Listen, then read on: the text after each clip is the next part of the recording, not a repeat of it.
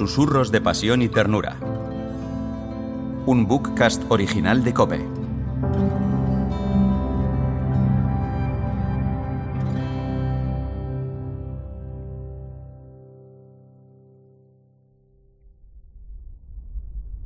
Séptimo susurro. Ve y diles.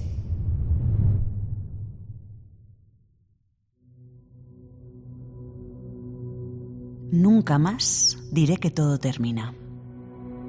Nunca más creeré que la muerte es el final de los seres a quienes amamos. Al contrario, me diré, sonríe, María de Magdala, y comienza de nuevo.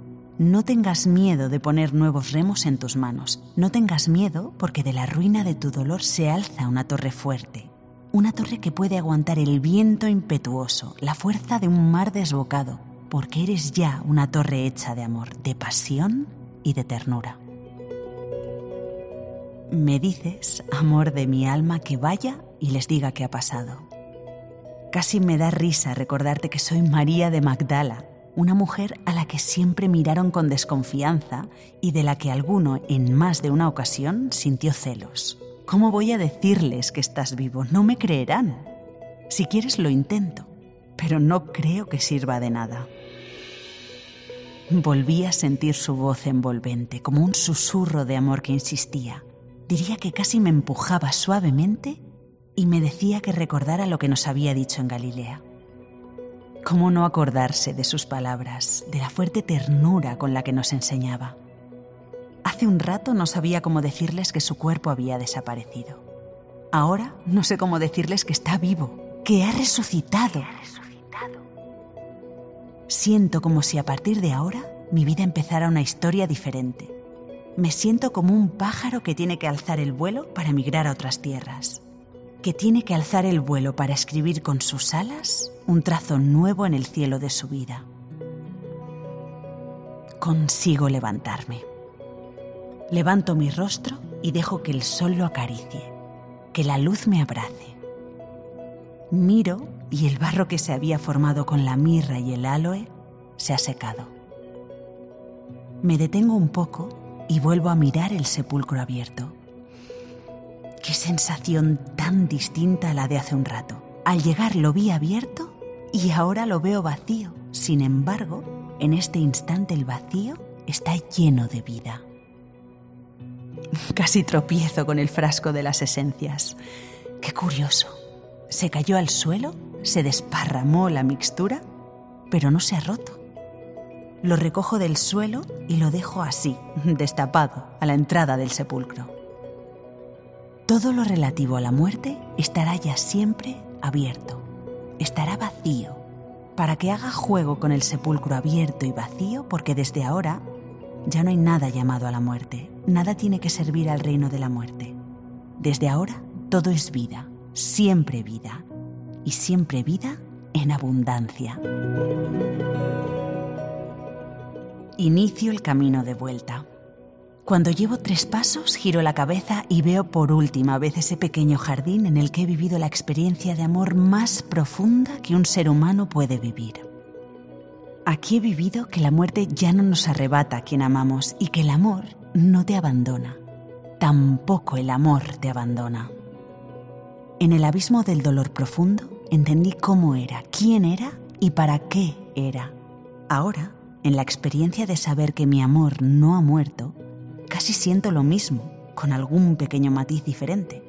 Siento que soy una mujer que ama, un ser que ya no sufre por ese amor y que seguiré enamorada del Hijo de Dios toda mi vida. Lo vivido en ese pequeño jardín ha sido para mí como vivir mi propia creación.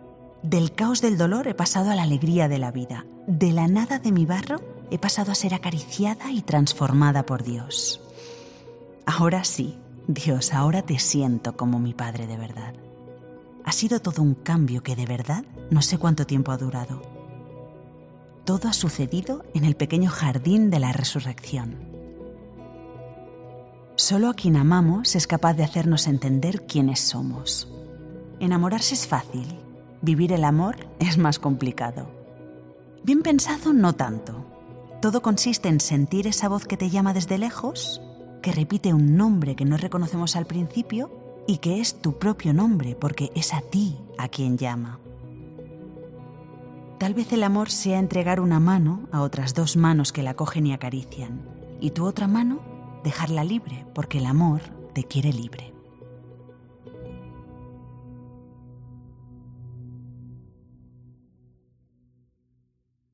El regreso es ligero. Ya no pesa ni el tarro de la mixtura, ni el dolor, ni la desesperanza. Me quito el manto para que mi cabello se mueva con el viento, como le gustaba a Jesús vernos a las mujeres. No puedo borrar la sonrisa de mis labios. Esos labios que ansiaban besarlo, ahora solo quieren contar, gritar la gran noticia. Ha resucitado. Ha resucitado. Estoy llegando a Jerusalén. La vida sigue como si no hubiera pasado nada.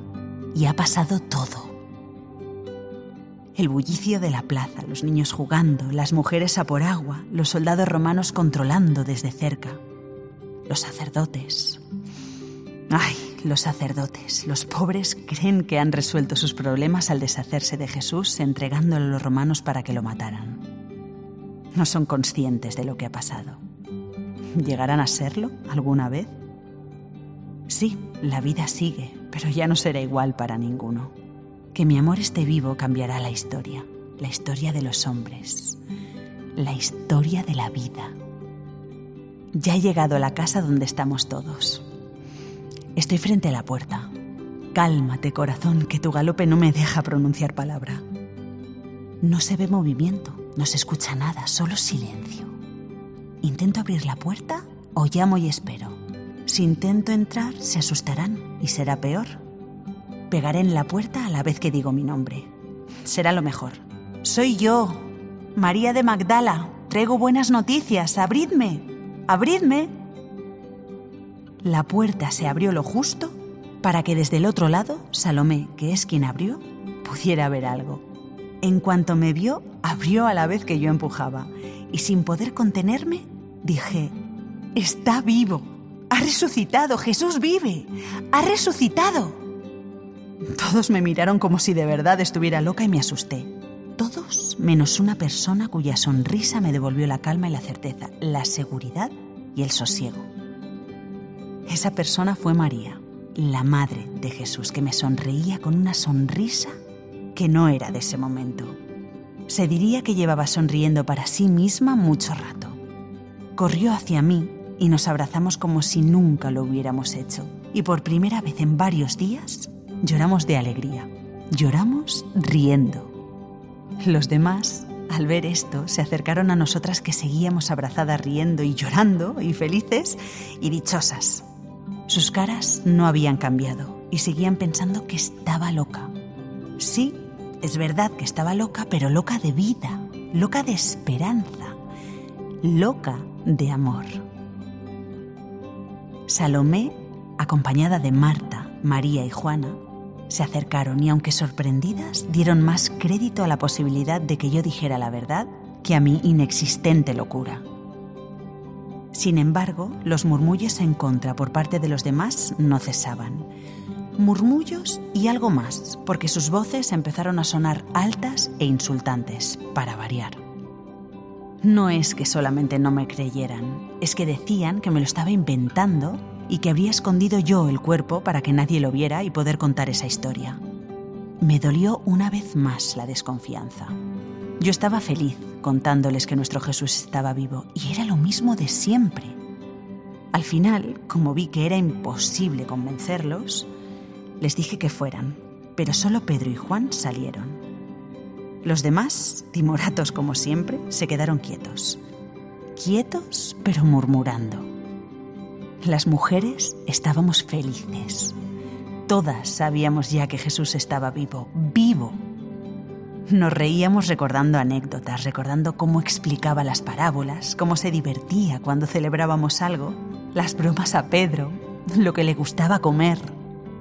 La historia no era pasado, la historia era vida nuestra vida.